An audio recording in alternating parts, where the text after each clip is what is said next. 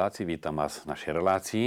Aj keď sa zdá, že do 13. mája máme takmer dva mesiace, ale medzi tým sú veľkonočné sviatky a čas ubehne rýchlo, ale hlavne e, nečakajú rôzne mýty a odkazy, najmä cez internet, ktoré už teraz hovoria o, o nielen zjaveniach Panny Márie vo Fatime, alebo eventuálne o prípravách cesty pápeža Františka do Fatimy na sté výročie fatimských zjavení, ktoré, pripomeniem, prvé sa udialo práve 13. mája 1917, teda bude tomu 100 rokov o niekoľko dní. Preto by som aj v rámci našej relácie, keď určite televízia Lux ešte prinesie z rôznej strany relácie a túto tému otvorí, ale skôr ako reakciu na to, čo sa šíri, eh, hlavne okolo toho tzv. tretieho tajomstva fatimského, aj v nových kontextoch, že ešte sa tá predpoveď pápeža, ktorý bude ranený a zomrie, týka až pápeža Františka a nenaplnila sa na Janovi Pavlovi.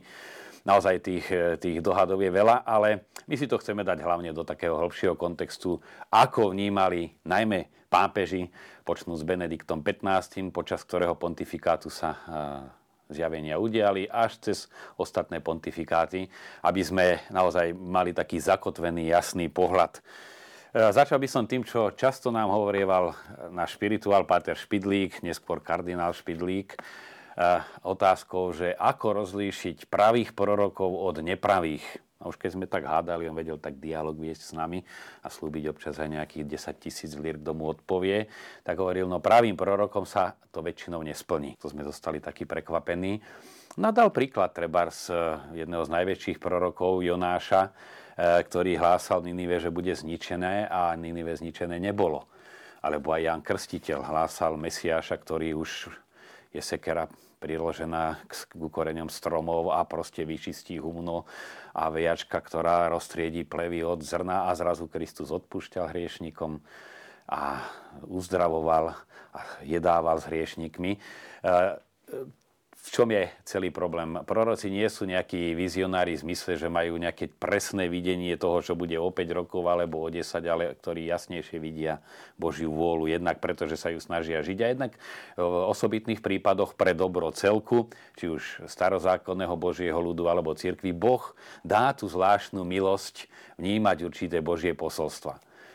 No ale samozrejme e, vždy e, tá vízia, alebo ten Boží odkaz, keď ide o Boží odkaz, e, Boh nechce uspokojovať našu zvedavosť, že čo bude o 10 rokov a čo bude o 100, ale chce vyzvať k zmene konania. Preto aj vo Fatime tamto slovíčko typické pre prorokov zaznieva často ak.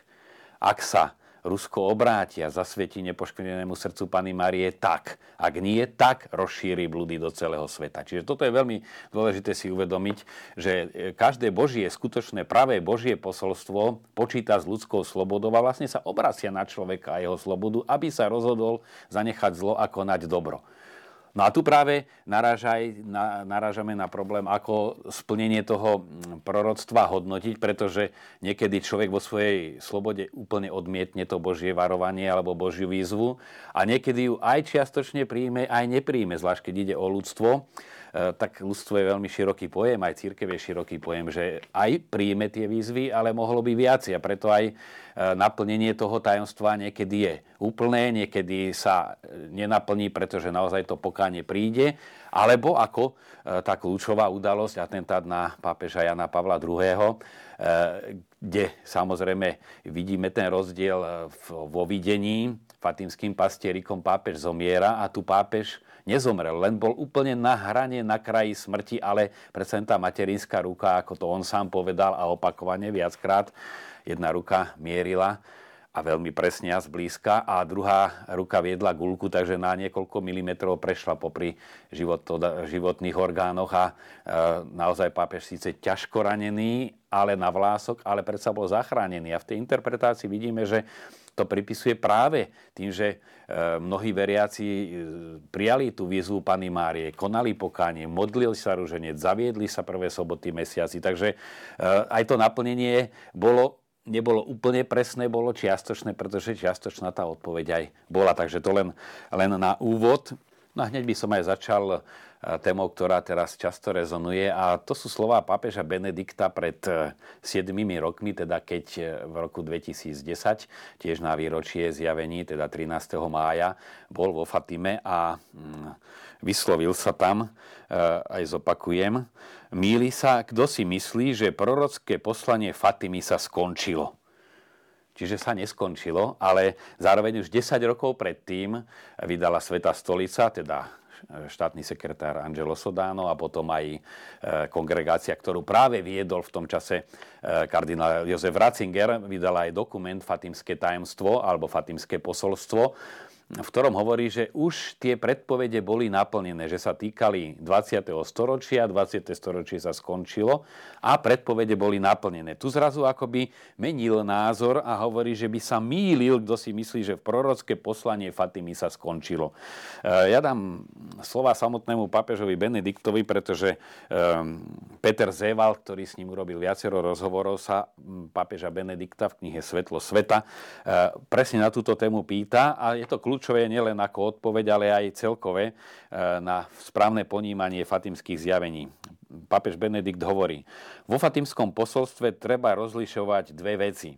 Poprvé je to konkrétna udalosť, zobrazená vizionárskou formou. Po druhé základný fakt, o ktorý tu ide. Nešlo o uspokojenie zvedavosti. To by sme museli text zverejniť oveľa skôr. Nie, tu je dôležité poukázať na kritický bod, kritický okamih, a to celú moc zla, ktorá sa v 20. storočí vykryštalizovala vo veľkých diktatúrach a ktorá pôsobí aj dnes, len iným spôsobom. To sú veľmi dôležité slova. Pre ostatných išlo odpoveď na tieto výzvy. Tá nespočet, nespočíva vo veľkých politických akciách, ale môže v konečnom dôsledku prísť len v obrátení srdc, prostredníctvom viery, nádeje, lásky a pokánia. V tomto zmysle sa posolstvo ešte neuzavrelo, i keď už zanikli obe veľké diktatúry. Utrpenie cirkvi zostáva, aj ohrozenie človeka zostáva a preto zostáva aj hľadanie odpovede. Preto zostáva aj odkaz, ktorý nám dala Mária. Aj v dnešných útrapách, keď sila zla v najrozmanitejších formách hrozí zničením viery. Aj dnes je preto potrebná odpoveď, o ktorej deťom hovorila Božia Matka. Takže tie predpovede, či sa Rusko obráti, či rozšíri svoje blúdy do celého sveta. Tie udalosti konkrétne historické už prebehli, aj sa uzavreli, ale tá aktuálnosť boja, dobrá a zla, aj nielen nejakého abstraktného alebo e, neosobného, ale konkrétneho boja proti cirkvi a projektov, ktoré sú zamerané či už proti cirkvi ako takej osobitne katolíckej, alebo v poslednej dobe proti základným božím princípom, či už keď ide o život alebo o rodinu, tak tie zostávajú a preto pápež hovorí, áno, predpovede sa naplnili, ale odkaz a výzva reagovať na toto množiace sa zlo formou modlitby, pokánia, tak v tomto zmysle e, je, to stále, je ten odkaz stále aktuálny. No a preto e, netreba vidieť aj za týmito slovami pápeža vo Fatime nejaké predpovedanie, že už ešte máme krátky čas a už sa to úplne naplní a uzatvorí. Ale tak ako evanelium je aktuálne už 2000 rokov a keď svet potrvá ďalších 2000 alebo aj 20 tisíc, tak bude rovnako to isté evanelium aktuálne, lebo už iné silnejšie zjavenie sa nám nedostane. Len ho bude treba aplikovať na konkrétne iné situácie. Aj ten zápas dobrá zla, ktorý určite vždy bude, kým nepríde Kristus sláve a nebude všetko zlo zničené a premožené aj v tej historickej podobe, tak stále bude prebiehať. Ja by som chcel v rámci možností a limitov našej relácie zacitovať niekoľko, niekoľko výrokov e, pápeža Jana Pavla II., ktorý bol najviac marianským pápežom minulého storočia, i keď bol ním aj označovaný a zvlášť ako fatimský pápež už Pius XII.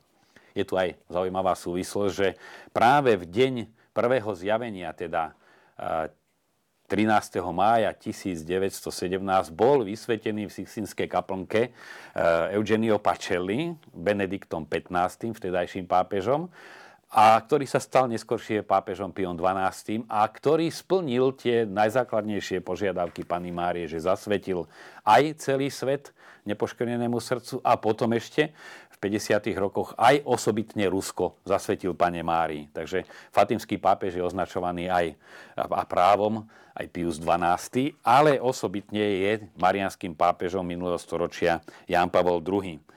Um, bola jedna z predpovedí e, fatinských zjavení, Svetý Otec bude musieť veľa trpieť. E, osobitne jedna z vizionárok, teda Hyacinta, tá najmladšia, e, to tak da, na, asi si najviac brala k srdcu, že chudák Svetý Otec máme výpovede sestry Lucie, teda tá, ktorá s tými ďalšími dvomi vizionármi, e, František a Hyacinta boli brada sestra a e, Lucia, sestra Lucia bola ich sestrenica, tak e, o tomto hovorí, aké veľké obety prinášali tieto malé deti vtedy za pápeža. A to ocenil aj Jan Pavel II, aj pápež e, Benedikt XVI, keď bol vo Fatime, vlastne ako ďakoval týmto deťom a všetkým ostatným po nich za obety, ktoré prinášali za pápeža. A oni keď hovorili za pápeža, bolo to aj za vtedajšieho, aj za súčasného. Už e, pred e, cestou na, do Fatimy e, rok po atentáte, presne rok po atentáte sa pápež Jan Paul II rozhodol poďakovať. No a práve je súvisí s touto svojou cestou, na ktorú pripravoval aj e, cez generálnu audienciu pred odletom, ešte aj na, pri modlitbe Aniel Pána 9. mája, teda 3 dní pred odletom do Fatimy, tak my vidíme tým pádom aj jeho veľmi jasnú motiváciu. Poviem len, len niekoľko slov. Papež na audiencii hovorí o e, šírení sekularizmu, e, zomierajúcich hladom, chorobami, drogových závislostiach, násilí, nedostatku dôvodov dúfať v nastolenie trvalého mieru, že nám chýbajú základné dôvody mať nádej, že tu už bude raz nastolený trvalý mier, to je v roku 1982 s týmito myšlienkami a starostiami v srdci, hovorí pápež Jan Paul II, poklaknem pri Máriných nohách a budem ju prosiť o jej materinský príhovor a zároveň v mene všetkých detí cirkvi obetujem prísľub modlitby, pokánia a zadzosť učinenia. Ehm, keď by sme sledovali vývoj e, postoja k tomu tzv. tretiemu tajomstvu, tu treba hneď povedať pre e, určitú jasnosť, že e, sestra Lucia aj po tých šiestich základných zjaveniach, ktoré boli vždy 13. od mája do októbra, e, tak ešte mala viaceré videnia v priebehu svojho života. No a mm, zachytila a potom aj písomne, písomne napísala tzv. tretie tretie tajomstvo a ono malo tri časti. Dve boli zverejnené a tá tretia, ktorá sa nazýva tým takým famozným tretím tajomstvom, o ktorom sa teraz šíri, že ešte Vatikán um, zakrýva, že nezverejní všetko a že podstatné veci ešte stále zostávajú tajomstvom. Uh, Sveta stolica, keď zverejňovala toto tretie tajomstvo, alebo tretiu časť Fatimského tajomstva. Vyšla aj v Slovenčine, Kongregácie pre nauky viery vydala e, dokument e, Fatimské posolstvo a bola požiadavka Svetej stolice a videl som, že ju všade rešpektujú, aby keď bude vychádzať tento text, všade bola fotokópia rukopisu sestry Lucie, aj s dátumom presne. Takže tu naozaj môžeme vidieť aj hm, s oslovením až po posledné slova napísané tu 3.1.1944, že toto je to tajomstvo napísané rukou sestry Lucie. Kto vie trochu portugalsky a pozrie si preklad vedľa, vidí, že je to preložené všetko, že tam nie sú žiadne veci zamlčané. A toto v rámci našej relácie považujem za potrebné povedať, eh, aby tí, tí ktorí sú zvyknutí dostávať a rozpostielať tú bohatú mailovú poštu eh, od aj o fatimskom tajomstve, keď si človek dá do vyhľadávača fatimské tajomstvo, tak tých alternatív tam e, vystupuje veľmi veľa. Pravdou je, že e, pápež Jan Pavel II, ktorý mal hlbokú marianskú úctu, tak vieme, že v Polsku si uctievali panu Máriu Čenstochovskú, ku ktorej on mal hlboký vzťah, ktorej, ktorej kópiu mal vo svojej súkromnej kaplnke vo Vatikáne.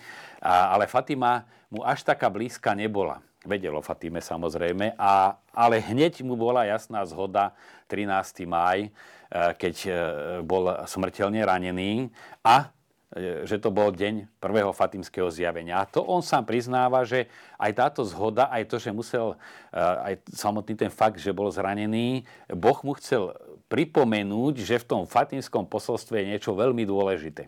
A on sa začal e, touto témou okamžite zaoberať. Krátko, niekoľko dní po atentáte, keď sa e, dostal z najťažšieho stavu, tak už si žiadal e, priniesť text tretieho tajomstva a hlavne atentát bol 13. mája 1981 a už v júli mal pripravený a sám zostavil text zasvetenia Pane Márii. E, tá udalosť sa konala v Lateránskej bazilike. Žiaľ, osobne tam nemohol byť prítomný, pretože sa mu e, vrátili závažné komplikácie e, v následku vírusovej nákazy, ktorú dostal pri keď mu dávali krv pri operácii, takže opäť s ťažkým stavom e, musel byť hospitalizovaný znova. Ale my vidíme to neúprosné ponáhlanie e, u pápeža Jana Pavla II., aby to, čo v tom tajomstve bolo požadované, to zasvetenie nepoškvrnenému srdcu, prebehlo. E, mnohí by mohli namietať, zasvetil celý svet a nepoškvrnenému srdcu osobitne Rusko už Pius XII. E, tam je zaujímavé, že a sestra Lucia dosť na to kladla dôraz, že v tej požiadavke bolo pápež spojení s biskupmi z celého sveta. Žiaľ, list, ktorý poslal štátny sekretariát biskupom celého sveta pred cestou e, do Fatimy v 1982 roku prišiel neskoro a malá časť biskupov e, sa pripravila, aby spojení so Svetým Otcom obnovila toto zasvetenie. Aj Pius XII to robil v takom duchovnom spojení. A preto pápež tam predniesol toto zasvetenie, ale ešte opakovane žiadal, aby priniesli sochu Pany Márie do Vatikánu, mali v svojej súkromnej kaplnke celú noc tam sa modlili. A potom v roku 1984 na Svetopeterskom námestí, kam pozval všetkých biskupov sveta, samozrejme fyzicky nemohli prísť všetci, ale bol tam, zapis, za, bol tam zastúpený episkopát naozaj celého sveta, tak ešte raz opakoval toto zasvetenie, eh, ktoré naozaj, e, ak by ste mali, milí diváci, možnosť pozrieť si e, dokumentárne zábery z tohto zasvetenia, tak tam bolo vidieť, že papežovi tam ide o osudy ľudstva, lebo svätý Otec vyslovene až tak, tak bolestne kričal a hlavne to zvolanie, nech sa ešte raz zopakuje zázrak tvojho vykupiteľského diela, akoby e, povedané voľne preložené, akoby nech ešte raz tá obeta Kristova na kríži sa e, prejaví a zachráni toto ľudstvo, nech ľudstvo dostane ešte jednu šancu. E, z tej naliehavosti, za ako sa pápež modlil toto zasvetenie, tak tam vidno, že naozaj naozaj z tých správ, ktoré mal e, aj z politickej situácie, aj z duchovného stavu, ktorý bol v ľudstve, tak videl ľudstvo vo obrovskom ohrození, čo spätne už mnohé, mnohé udalosti, ktoré sa odhalili a neboli známe, tak tomu dávajú za pravdu. E, často zaznieva aj kritika, že išlo o zverenie a nie zasvetenie. Že ešte Rusko zasvetené nebolo len zverené Pane Márii. Eh, toto nie je vec zlého prekladu, ale eh, je to otázka teologická, kde aj v texte svätého Otca naozaj zaznieva ten výraz affidamento, čo znamená zverenie. Používam taký jednoduchý príklad. Eh, zasvetiť sa Bohu môže človek len osobne. Ja sa môžem zasvetiť, alebo teda biskupy môžu zasvetiť, treba slovenskí biskupy, Slovensko Pane Márii, sedem bolesnej. Samozrejme v duchovnom spojení tí, ktorí ten eh, akt zasvetenia príjmu za svoj. Ale zveriť eh, do Božej ochrany môžeme každého, trebárs matka svoje dieťa, svojho syna alebo dceru, ktoré sa, ktorí sa vzdialili od Boha, dokonca môžu byť aj proticírkevne zameraní, ale zveriť Pane Mári môže aj takéto deti, hoci oni sa s tým e, nestotožňujú, čiže nezasvecujú sa. No a preto aj je to akt zverenia, pretože to Rusko pápež môže len zveriť Pane Mári. Zasvetiť sa môže Rusko samotné.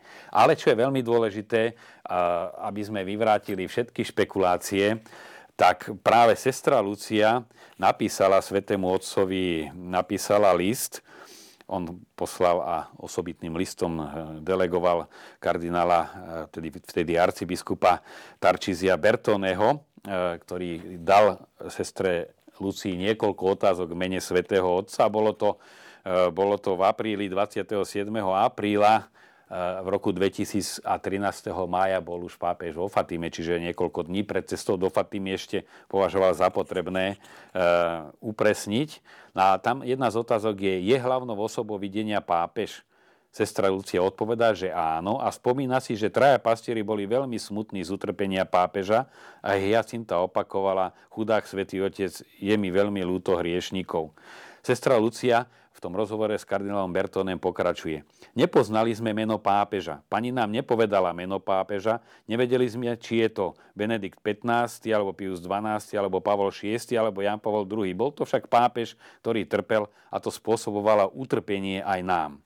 Čo sa týka častí vzťahujúcej sa na biskupa oblečeného v bielom, čiže na pápeža, ako to hneď chápali pastieri počas daného videnia, ktorý je smrteľne ranený a padá na zem, sestra Lucia plne súhlasí s tvrdením pápeža. Bola to materská ruka, ktorá viedla smer gulky a so smrťou zápasiaci pápež sa zastavil na Prahu smrti. No a preto aj sestra Lucia potom ďalej e, jasne vyhlasuje, že to, čo bolo predpovedané o pápežovi sa naplnilo vo chvíli atentátu ochrany Panny Márie. Preto naozaj my nemôžeme e, predpovedať e, budúce osudy cirkvi, ani to, akou smrťou zomrie pápež, e, súčasný pápež František alebo jeho nástupca, ale isté je, lebo je to potvrdené samotnou sestrou Luciou, že to, čo bolo im predpovedané o pápežovi, sa naplnilo. A my vieme, že naozaj medzi tým, že by bol aj zahynul a e, zostal nažive, ako hovorí sám papež, už bol na, e, pri bránach smrti, teda bolo to naozaj len ovlások. Um, čo by bolo, e, čo by som chcel tak odporúčiť aj v rámci priestoru našej relácie, tak naozaj sa vrátiť či už k tomu posolstvu, alebo vychádza literatúra, spolahnúť sa na tu, kde sú citované pramene. Sestra Lucia napísala viacero spomienok, to nie sú nejaké memoáre, ale e, v duchu poslušnosti, ako to prehlasuje e, svojmu biskupovi. E, a sama hovorí, že mala, že mala veľmi dar dobrej pamäte a dokonca upresňuje, že to sú tak hlboké zážitky, že sa že nie, nie je možné ich vymazať v zmysle, mohol by to spraviť len osobitný zásahom Boh, ktorý vlastne, ktorého moc sa v tých zážitkoch zjavení prejavila. Takže opisuje ich veľmi podrobne a keď aj bolo niečo nejasné a ešte aj biskup alebo tá komisia sa pýtala na spresnenie, sestra Lucia v ďalšom vydaní presne e, tie spomienky ešte e, doplňa a jasne definuje k tomu a to chcem ešte dodať ešte ďalšie. No a preto by bolo veľmi osožné ísť k týmto prameňom. To, čo sa čo teraz platí aj o pápežovi Františkovi, nepočúvať a nečítať to, čo hovoria vraj pápež František povedal, ale čo pápež František povedal. A takisto je veľmi dôležité nie čo údajne sestra Lucia povedala, ale čo Lucia povedala, alebo čo pána Mária povedala Lucii a sestra Lucia nám to e, zapísala naozaj vierohodne. E, pretože dá sa očakávať e, v tej neistote, v ktorej žijeme a to je prirodzený jav, poznáme to z vlastného života, keď človek ide do nejakej neistej situácie, tak sa mu spúšťajú filmy vnútorné, eh, aké najrozmanitejšie alternatívy ho môžu postretnúť. No a my vnímame, že ľudstvo je nad veľkými otázkami, stojí o svojej budúcnosti a vtedy to je prirodzený jav, že sa spúšťa množstvo najrozmanitejších interpretácií v ktorých sa ale môžeme stratiť, stratiť z dohľadu aj to, že Boh nám káže e, radosne žiť evanielium, šíriť ho, hlásať ho, naplňať život dobrom, modlitbou a utopiť sa práve v týchto takých rozlišných dohadoch a čo je ešte najhoršie, so spochybňovaním toho, čo je skutočné. Či Panna Mária Fatimská odkazuje, že tá Panna Mária, to, čo čítame naozaj už z toho textu, by malo stačiť kritickému e, človeku, že Pána Maria si nemôže protirečiť a Boh si neprotirečí. A pre nás je kritérium ozaj text a odkaz Evanielia a v tej miere, ako to zdôrazní, aj kongregácia pre nauku viery, aj poslední pápeži, v tej istej miere, v akej e, sa posolstvo Pany Márie zhoduje s Evangelium a ono hovorí len o to isté, čo Evangelium, modlitba, pokánie, zadozučinenie, nádej, tak e, to je miera pravosti. No a myslím si, že práve tento meter máme všetci na dosah ruky a tak by som chcel popriať na záver tejto relácie, e, že to, čo sme tu naznačili, aby ste si prípadne prehlbili z dostupných prameňov a aby tá e, storočnica, ktorú budeme sláviť, slúžila na prehlbenie našej viery. Ďakujem vám za pozornosť.